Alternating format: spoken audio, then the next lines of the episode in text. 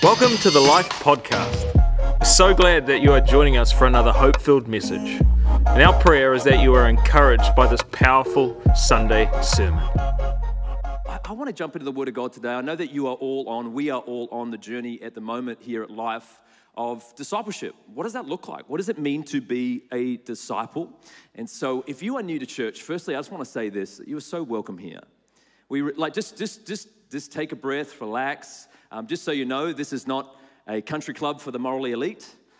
Uh, that this is more like a hospital of hope for humanity, and you've stepped into it. And we are all this is kind of like a big support group. We're all like recovering sinners, and so um, we're just here helping one another on that journey. But we are on a journey, and that's a beautiful thing, a beautiful thing about God is that yes, He loves you the way you are, but He doesn't leave you that way. He takes you on this beautiful journey, and that's what I want to talk about today. I want to help you and serve you in this way that uh, as you do take the discipleship journey. Now, if you are wondering that word disciple, now, again, don't want to insult your intelligence. I know that uh, the word disciple maybe has been heard of before if you're not familiar with church, but just so you know, the word disciple was actually something that was thrown around often in Jesus' day. In fact, uh, Jesus didn't invent the word disciple. It was happening long before Jesus came along, and not just within the Jewish tradition, but also in other spheres of life. In fact, if you were to uh, come across a guy by the name of Plato or Socrates, they were the inventors of what they would call a mathetes. Can you say that? Yeah, good job, a mathetes. So, what does that mean? It basically means a student. Disciple, or another translation, is apprentice. That's pretty cool. So, so, so let me put it this way. My 16 year old son is about to enter into a apprenticeship next year. He wants to become a builder uh, like Jesus. And so he is taking that apprenticeship journey. And what he will do is he will sign up with a builder. He will come alongside that builder. And then for the next four years, he will commit to learning from him, not just so he will learn the knowledge of the trade, but he'll learn how to do the trade. He'll learn how to become what? A carpenter or a builder. Now, this is the beautiful part. When you start to think of the word disciple, not so much as student, which I like that term, would you agree? It's nice. But I feel like the word student feels like you're um feels like you're more sitting in a lecture hall. It's more like I attain knowledge, I take notes. And that's there's nothing wrong with that. But the word apprentice lends to this idea that I'm actually supposed to do something with what I'm learning. I'm actually meant to put this into practice. In fact, I am going to become something on this journey of discipleship or apprenticeship. So that is what we're trying to do here at Life. We want to, we are a whole bunch of people who said we want to not just believe in Jesus, but we want to follow him. We want to start to glean from him and learn from him. And no one here is the expert, by the way. There is people who are progressing on that journey, who are further ahead and will learn from one another. But really, we are all, like Paul the Apostle says, Forgetting what is behind, we are pressing forward. We're progressing. Okay, so we're going to unpackage what that looks like for us. And um, here we go. You're going to turn your Bible to Timothy, 1 Timothy chapter 4. 1 Timothy chapter 4. Have you got your Bible? Awesome. If you don't have one, we can put some on the screens. 1 Timothy chapter 4. And we're going to jump in partway through verse 7. He says this Train yourself to be godly. Everyone say the word godly. Yeah, he says, train yourself to be godly. Now, watch this. He says, for physical training is of some value. Now, is anyone out there a personal trainer? Any personal trainers out there? They're a rare breed here in Auckland. Okay, there you go. Okay, so if anyone like going to the gym? Again, not many. Okay. Has anyone ever seen a gym? Okay, all right, there you go. Okay, so there, he says, listen, physical training, guess what? It's of some value. Yeah, it's good. Good to take care of your body, good to take care of your health, all these other things. Listen, it is of some value, but watch this. But godliness has value for all things. Now, now this is profound. Ready? Holding promises for both the present life. Now, I want you, if you've got a Bible, you can underline that. If you've got your iPhone, just scratch your screen. He says, watch this. It has promises both for the present life and the life to come. This is a trustworthy saying. In other words, what I have just said is trustworthy. He says that deserves full acceptance. This is why we labor. Oh my gosh, not the most popular word, is it? This is why we labor or strive because we have put our hope in the living God who is the Savior of all people and especially of those who believe. We're going to pause in our reading of Scripture and spend the next few moments unpackaging the depth and the beauty and the nuance of this Scripture. But um, I want to give you a little title to pique your curiosity. For all those that are taking notes and want to go to heaven, write this down. That was a joke. Don't someone panic. A new person, give me a pen, quick. Okay, it's all good. No, that's works based. All right. Uh, I want to speak to you from the topic or the title um, Practice Makes Progress. Practice makes progress. And we're going to unpackage what exactly it looks for us as those who would call themselves Jesus followers or for those interested in that journey today. So let's pray together, shall we? Let's pray. Lord, we thank you for today. We thank you for what you're doing in our church across every every location. God, as we sit here together, we do not take it for granted. What a great joy it is to come together in this space. But Lord, right now we just uh, slow down. We just detach from the pace of our lives. We separate ourselves from all the thoughts that plague our mind right now of the things we need to do tomorrow or the next day or this week. Lord, just help us to be present with you because you are so very present with us. So we ask right now, come, Holy Spirit. Come, Holy Spirit. Do what only you can do. In Jesus' mighty name we pray. Amen. Amen. Come on, let's give God a huge shout of praise. Yeah, come on. All right. Question, question. Um, eh, just by show of hands, you can participate in this on every location as well. Uh, how many people have ever had an idea that at first you thought was brilliant, only to discover that it wasn't so good in application? How many people have done that? Great idea in theory, but not so good in application. Now, uh, many hands went up. Thank you. We were all in the same boat together. But I have had this on like moments, consistent moments in my life. I've made decisions that I thought were brilliant, but not so good in application. But uh, one particular I will bring you in on. Uh, I was a youth pastor for many years. I love all the youth pastors, all the people representing all the youth here today. We love you, we celebrate you, you're amazing. But I did that for 12 years of my life, youth ministry. I loved it. And, and I had an idea. We were sitting down with our youth team, and they, um, we wanted to support this organization run by the Salvation Army in Sydney. It was called the Oasis Center. Now, the Oasis Center was a, it was almost like a halfway house for at-risk youth or youth who were homeless, and it was a beautiful initiative. And, and we wanted to partner with them and help raise funds for them. So we sat down, we said, how can we raise funds? How can we support these guys? And so um, I'm sitting around, we're throwing ideas around, and I had this idea. I said, guys, guys, I've got it. We'll do a fundraiser. But here's what we're gonna do. We're gonna ride bikes. Everyone's like, yeah, that's that's a good start. Yeah, it's pretty good. But they're like, James, you know, I, I, can do that already. I've been doing it since I was three. I said, no, no, no, no. We're not just going to ride bikes. Let's ride bikes on a really long distance, and we will get people to sponsor us to ride it for that long distance. And they're like, oh my gosh, that's brilliant. That's so good. Where, where do you come up with this? I'm like, the Lord? I don't know. Like, so I, I, I they said, but where are we going to go, James? And I said, here's the idea. I got it. I got it. I said, let's ride from Sydney to Canberra. now, if you are not familiar with the geography of Australia, Sydney to Canberra is quite a distance, right? It's quite a distance to drive, let alone ride a push bike, ride a bicycle. And everyone's like, James, it's genius. Oh my gosh, that's why you're the boss, right? That's it. So, so we then start to raise funds. It was a seventh month between the initiative, kind of we announced it, seven months to when we actually did or performed the initiative. And so uh, we are getting these booklets out and we're raising money and really, really good. We actually raised $70,000. That's pretty cool, huh? So $70,000, we, but here's the thing, we raised $70,000, but then we still had to do the ride which I'm thinking, haven't we got the money? Let's let it go, right? Let's just, you know. So, so we had to still ride it. Now, um, I had two thoughts going into this particular bike ride. Two thoughts, which these two thoughts might, you may think less of me after these two thoughts, or might think, do we really t- trust the intelligence of this man holding the microphone, right? Thought number one um, was this uh, it, it, it's riding a bike. How hard could it be? Now, you might be looking at me think, James, but those legs, surely they're made for riding long distances. I can clearly see you're quite bulky. And maybe you didn't think that at all. that's, that's, that's why I wear them baggy. But, um, but, but that was my first thought. How hard could it be? The second thought, this is ridiculous, ready? The second thought was, it's Canberra. It's south of Sydney. That means it's mainly downhill. I know, I know, right? Who is this guy? So that is my thought. So here's the thing I got to the day, seven months later, and I neglected to train.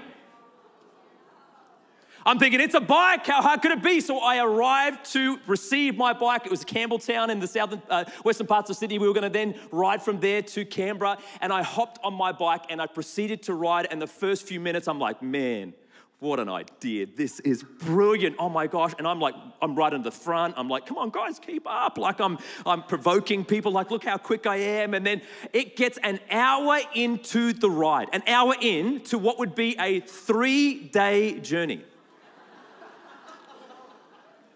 an hour in.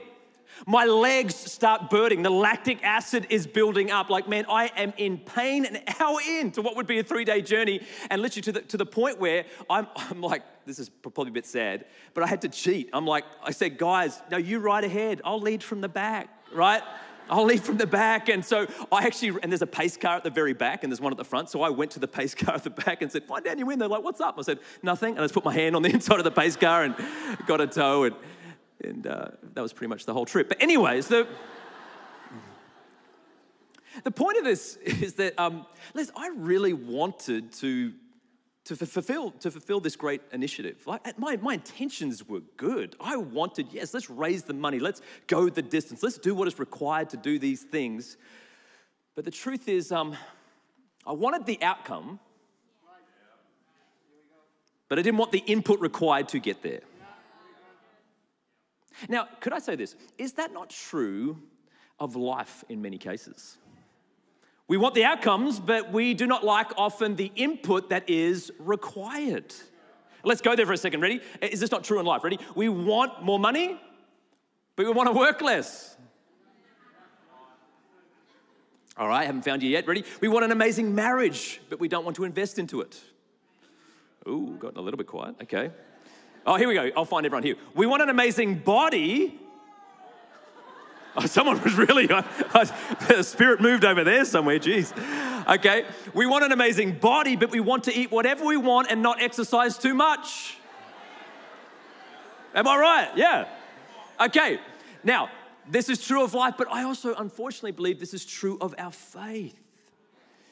We want an amazing church community, but we don't want to spend too much time with people.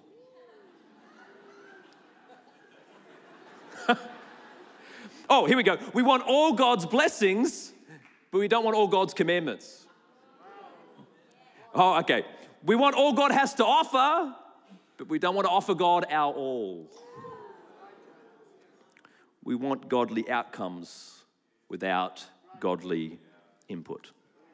Okay, to which I want to make this very, very clear before I jump into this thought today.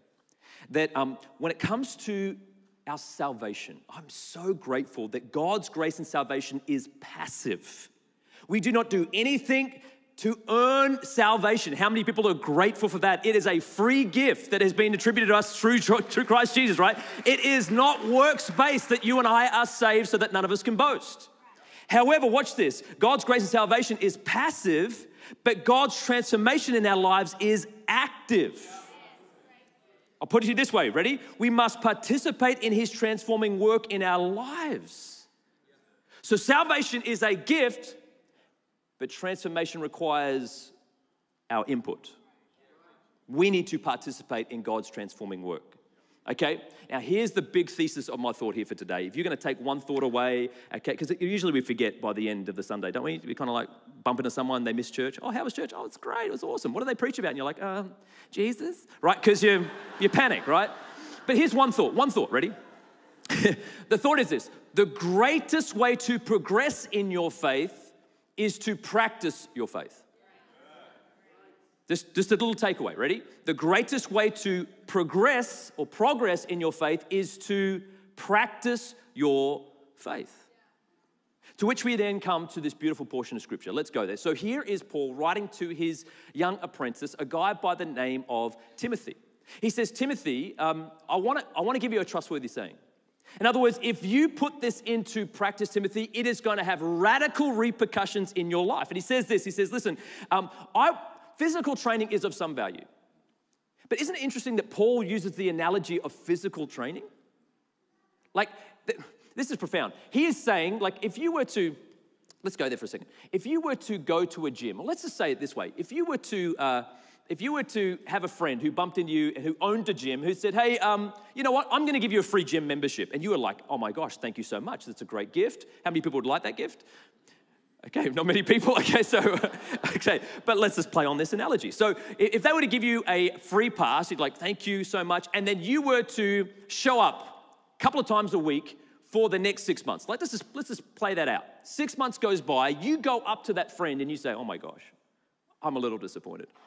Your friend says, what, what, what's, what's, what's wrong? He says, well, um, I haven't reached my goal weight. I haven't actually put on any muscle. I haven't really seen any transformation whatsoever. And the friend says to you, Well, well what, what classes did you do? What exercise were you doing? And you were to say, Classes? exercise? You meaning to tell me that I have to do something here at the gym, not just be a member of it? All right. Could it be that Paul is saying many people approach their faith that way? I'm a part of a church. I've been sitting here every Sunday for the last couple of months, couple of years, couple of decades, and a bit disappointed. Haven't really seen the transformation I wanted, to which Paul would say, Well, have you trained for godliness? Have you trained for it? And he uses this word, catch this, he uses the word godly. Now, how many people, are you ever overwhelmed by that word? Godly? Like, how many people would, how many people would love for, for someone to come up to you and say, you know what, you are so godly? Would that be nice? Not many people think that's not. Okay, so, okay, it would be such a beautiful thing. Now, the word godly can be daunting to us, but Paul says this is a beautiful thing. The word godliness is actually the word theosis. Can you say that? Yeah, theosis. Theosis means what? It means to be God like. Now, it doesn't mean that you become God, but you become God like. In other words, the same way for you parents in the room today, when someone says, Oh my goodness, your daughter, your son reminds me so much of you, it is the same thing that Paul is saying the world should look at you and I as Jesus followers and say, Oh my gosh, you remind me of that one you're following. You have similar characteristics. What is that? That's called godliness. In fact, um, church history, they used a different word. They used this word, ready? This is huge deification. That's pretty cool, huh? That might be a good tattoo, a tattoo idea. Anyone out there? Oh, you know, like, okay. So, deification, what is, and I love this, ready? It means becoming like God, or watch this. Deification means restoring you, restoring you to your God made image restoring you to your God made image. Do you realize that you are made in the image of God? They would call this imago Dei. In other words, you are meant to be in the likeness of God. And so deification is the process of what? I am getting restored to my God made image that sin had distorted. So ultimately, the journey of following Jesus and discipleship is what? Restoring you, restoring I to our what? Our God made image. And Paul says this is actually something that is going to require what? Effort. You're going to have to train for godliness. So here we go. I want to I want to give you a couple of things, and this is this is a journey that we're going to take together. This is going to be super practical, but I also want to encourage you: do not just hear this in theory, but actually apply it, put it into practice, and see what would happen if you start to take the journey of what deification or discipleship or becoming your or restoring the God made image in you, okay? So here's the thing up front, how do we progress in our faith? Because it's the beautiful part. Practice does make progress. So, what does it look like? Four things up front, I'll give them to you and then we'll unpackage them. First things first, position. Second, practice. Third, persistency. And fourth, people. One more time. Ready? Position, practice, persistency, people.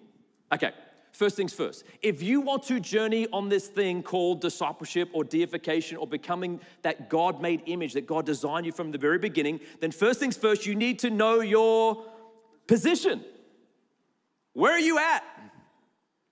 Well, James, I'm here at Life Church. Thank you very much. Thanks for having me. And I mean, I mean, like, where are you at spiritually? Where are you at on the faith spectrum? To which you go, well, how do you even discover that? What does that even look like? To which I would say, yeah, that is a difficult thing, or it could be. But really, what we need to look at is there are some spiritual landmarks I believe will help us to determine where am I at on the journey?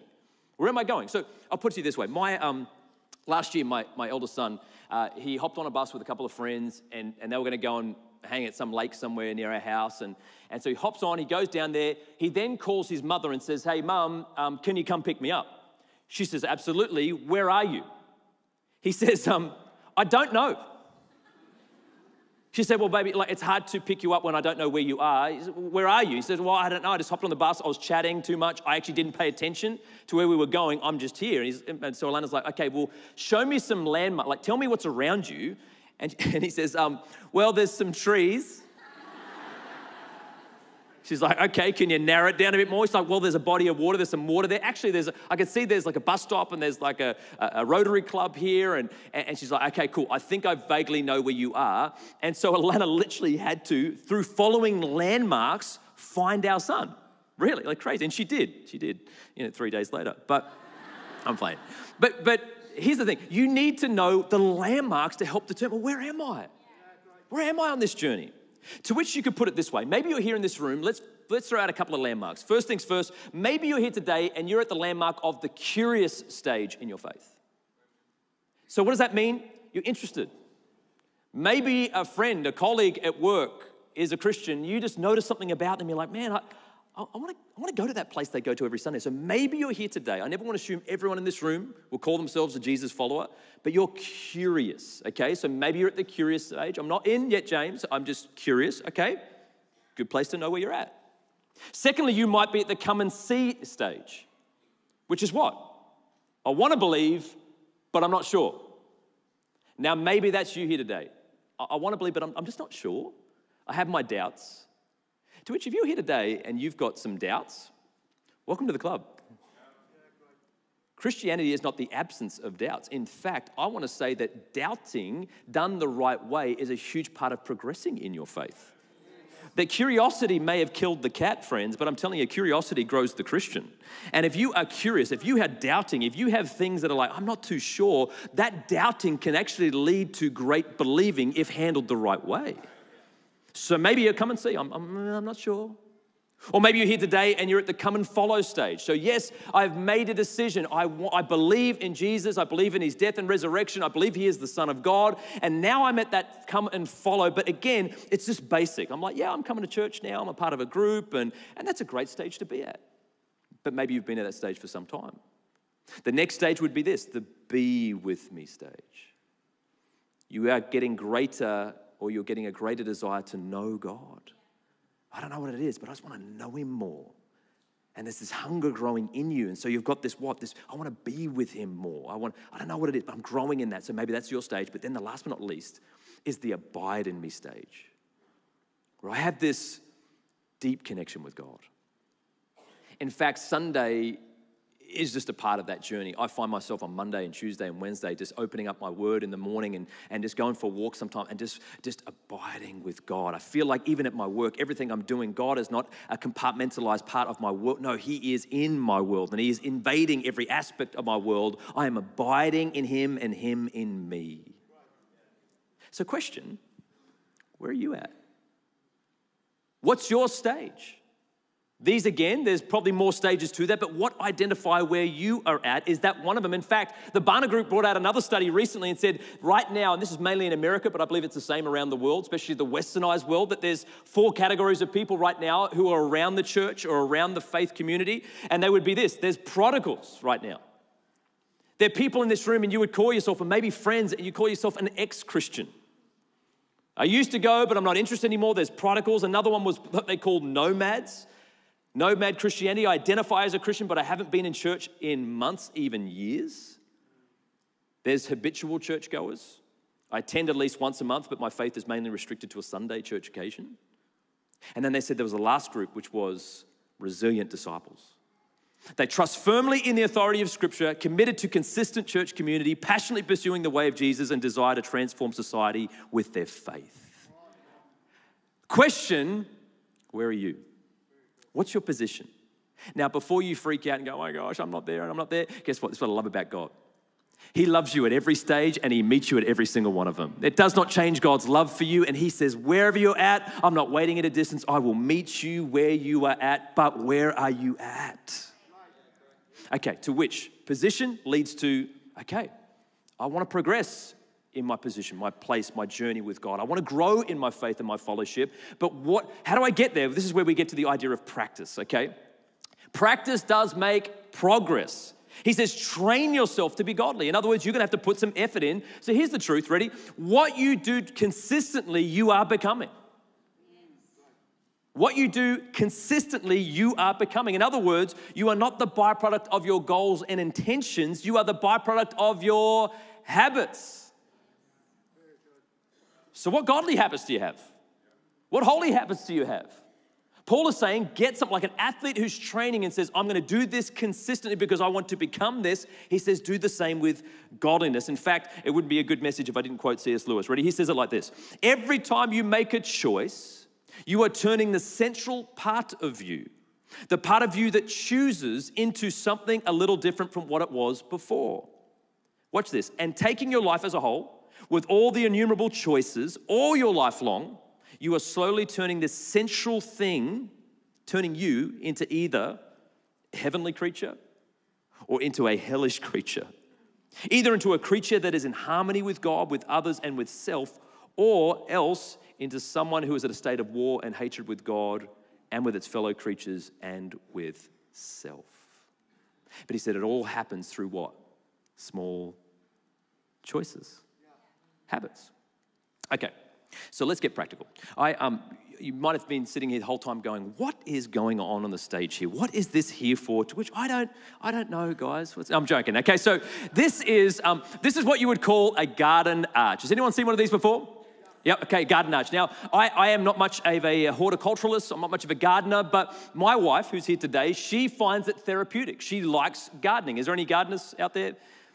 Again, no, oh, there's a few more, oh, way more than gym goers. That's fantastic. Okay, so there is um, gardeners. Okay, she loves it. She finds it therapeutic. And she said to me um, one day, she says, James, that, that white kind of um, paling wall that we have, fence paling wall, um, I like it, but I, I, I want to grow something up that wall. I said, yeah, go for it. Do you mind if I go surfing? She said, sure, go for it. So she, she, she then gets some um, ivy seeds and she plants the ivy seeds at the base of this fence, this white fence, beautiful white fence. And then um, she slowly started to watch it. We started to watch this thing grow. Now, catch this. If you were to go to our house right now, you would barely even see the white fence that was once there. What you would see, however, is a the entire wall is covered in this beautiful green ivy vine. It's amazing. Now, how many people know this? Uh, my wife didn't make the ivy grow. She just created a way for it to grow best. Because what she did is she got some wire, she placed it across the fence, and as the ivy started to grow, the wire helped it climb the fence. And now what you used to see was a wall is now this beautiful green fence. But again, she didn't make it grow, she just created a way for it to grow best. To which I want to say this there are a bunch of Christian practices that you and I are meant to partake in, but I want to make this very, very clear. Those Christian practices, they are not your faith. They're not your faith. They are just a way for your faith to grow best. Now, here's the thing you could think, oh man, like what Christian practices? And there's so many Christian practices, whether it being in groups or whether it be reading your Bible or getting into prayer or Sabbath or fasting or all these great Christian practices. But here's the thing they are not your faith, they're just a way for your faith to grow best. How do I know that? Because we've all met those people who read their Bible every day, but they're still a massive jerk. Some people are like, I'm sitting next to them. No, don't do that, okay? So it's it's not about the practices. If you're not careful, you're like, but I'm doing all this stuff. I'm doing like I've check, check, check. And again, the idea is not that you would do the practices, but that you would abide. There would be this growing relationship. They are a means to an end, they're not the end in themselves.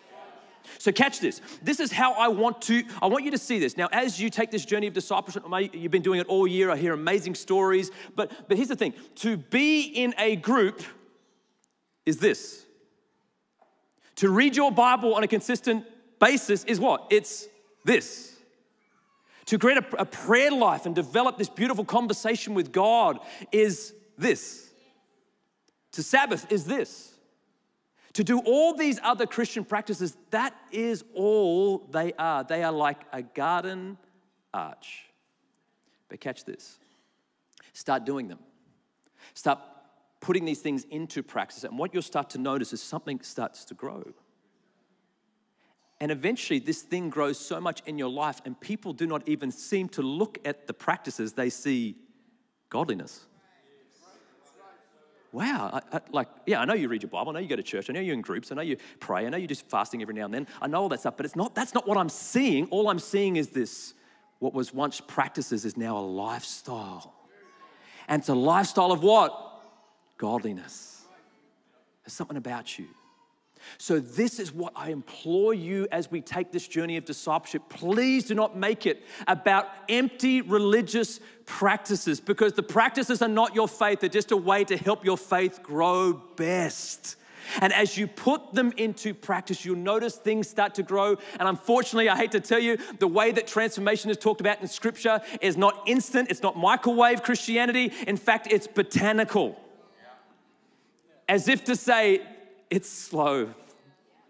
But I want to be deified now. I want to be godly tomorrow. To which God would say, Peace be still. Calm down.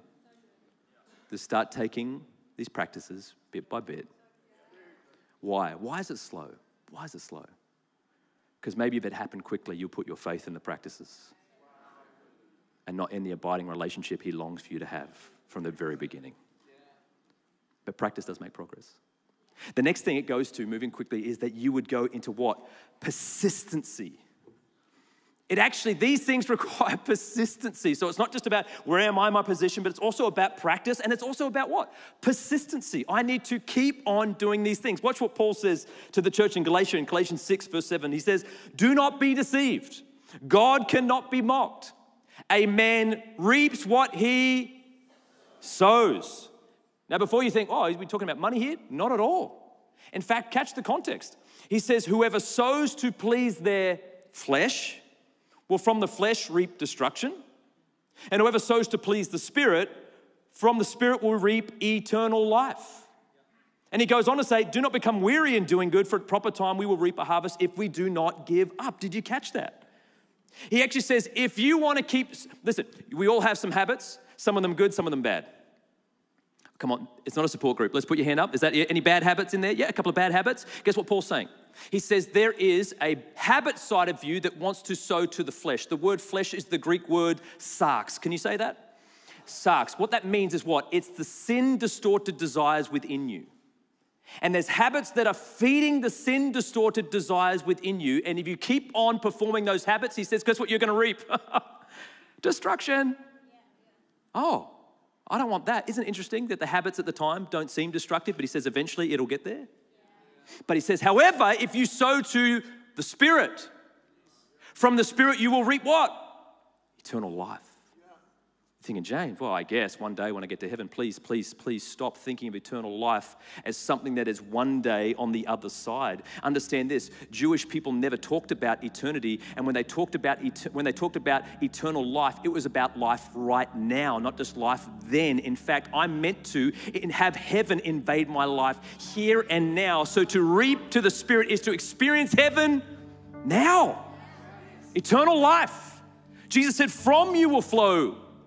These springs of living water, not then, but now. But if you sow these practices, guess what? You keep doing them, doing them, doing persistently. Guess what's going to happen? I don't know. I just keep on experiencing this new life. It's eternal life, which is what? Not temporal, not fickle, not fragile. It has an eternal sense to it. It's this persistent joy, peace.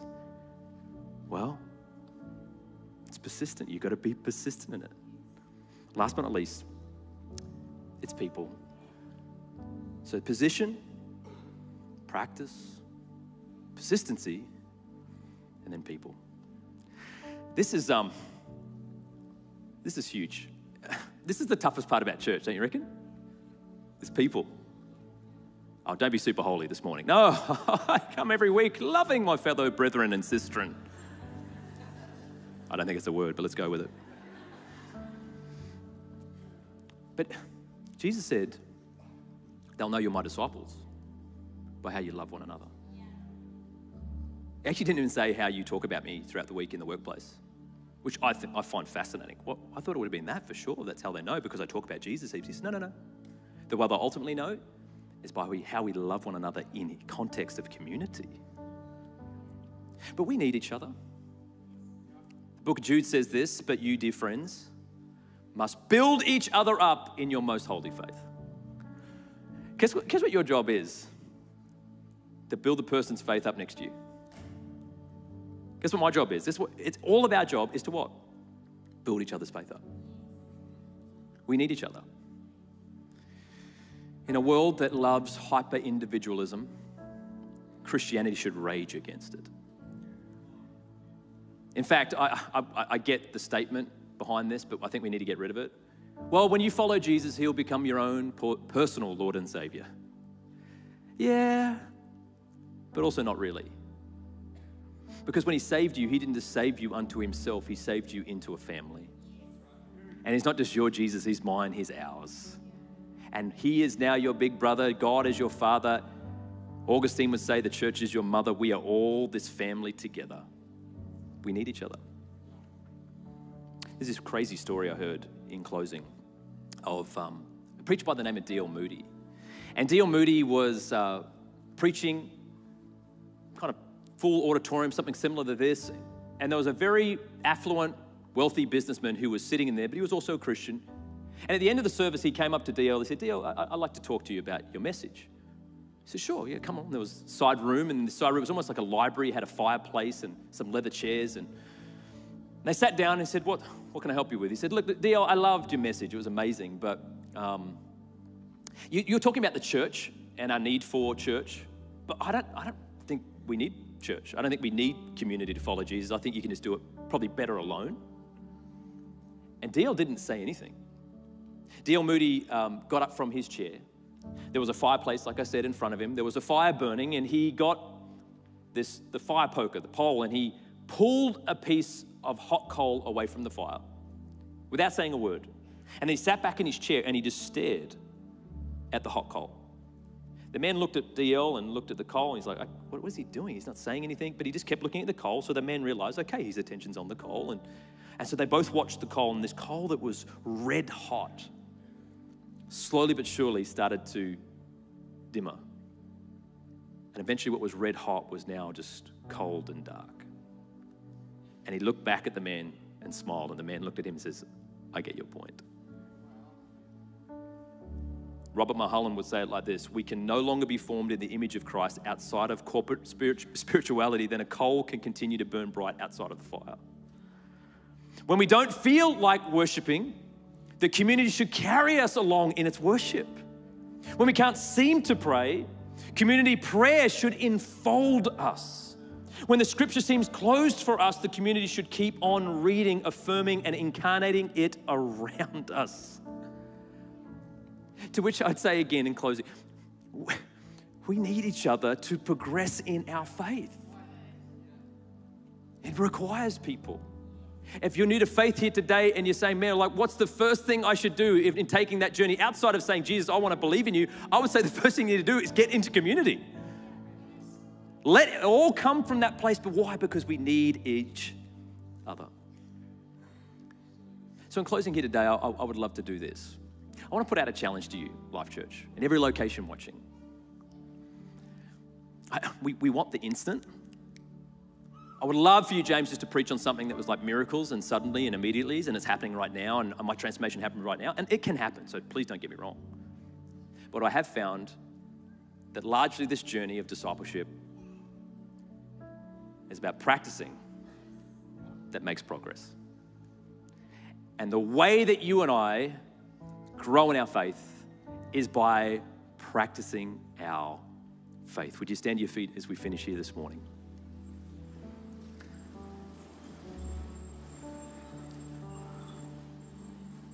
I am um, going to hand back to Pastor Luke in a moment, but I want to I want to put an invitation out there this morning. And the invitation isn't just to pray a prayer to say, Jesus, I believe in you, but it's actually to respond to an invitation. Jesus, I want to follow you. Or, Jesus, I want to apprentice under you. I want to join in with a bunch of these people in this room and I want to take the journey of this theosis God, I want to know that God made image you designed me to be all along, that sin has distorted. God, I want that to be unwarped, undistorted. I want to become what you've made me to be all along. I want to be a disciple. So maybe that's your journey here today. Maybe on the position thing, you're like, I was just curious. I was at the come and see stage. That's why I'm here. Or maybe you've been following Jesus for a long time, but you feel like I'm just stagnant in it. Which God is saying today, I believe, hey, start training for godliness. Don't just join the gym and sit in it. Put it into practice and don't do it alone, do it with others. So I want you to close your eyes in this moment of privacy and reflection here this morning. You, um, you want to follow. You want to follow. To which I'd say, there's no magical words, please. It's not an incantation, it's not a formula, it's a belief. And it's simply to say, Jesus, in my heart, I, I'm going to trust you. Here's my life. I'm putting you in the driver's seat.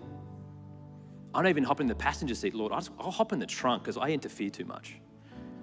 I just want to follow you. So maybe you want to do that today. Maybe you want to take the journey of following. Then I just want to pray for you. And I want you to simply pray a prayer in your heart as well of Jesus, I will follow. That's it. I believe, I will follow. I believe, I will follow. And the journey starts here. So, Lord, today I thank you for every person in this room. God, I thank you that Practice doesn't make perfect. Lord, perfection was the goal. We have fallen short. And we continually do it. But I thank you that practice does make progress. And we as a church would continue to grow. God, not just numerically, Lord, but spiritually. God, we would become the people you design us to be all along, Lord. Help us to discover where we're at Help us to know, God, that stage. And thank you that you do meet us there, but that you then, through your Holy Spirit and through so many other things, you guide us into that transformation. But we want to partner with you, Lord, in transformation. We realize that salvation is a gift given through your grace, but transformation is a journey, Lord. So we will journey here today, Lord. God, progress us. In Jesus' mighty name we pray. Amen. Come on, let's give God a shout of praise. Thank you for listening to this podcast. I trust you're encouraged by this incredibly powerful word. You know, you've always got a place to call home here at Life, and I want to encourage you to join us in one of our campuses in Auckland or Tauranga, or why don't you join us at Church Online? To find out more about Life and to stay connected with us, why don't you visit lifenz.org.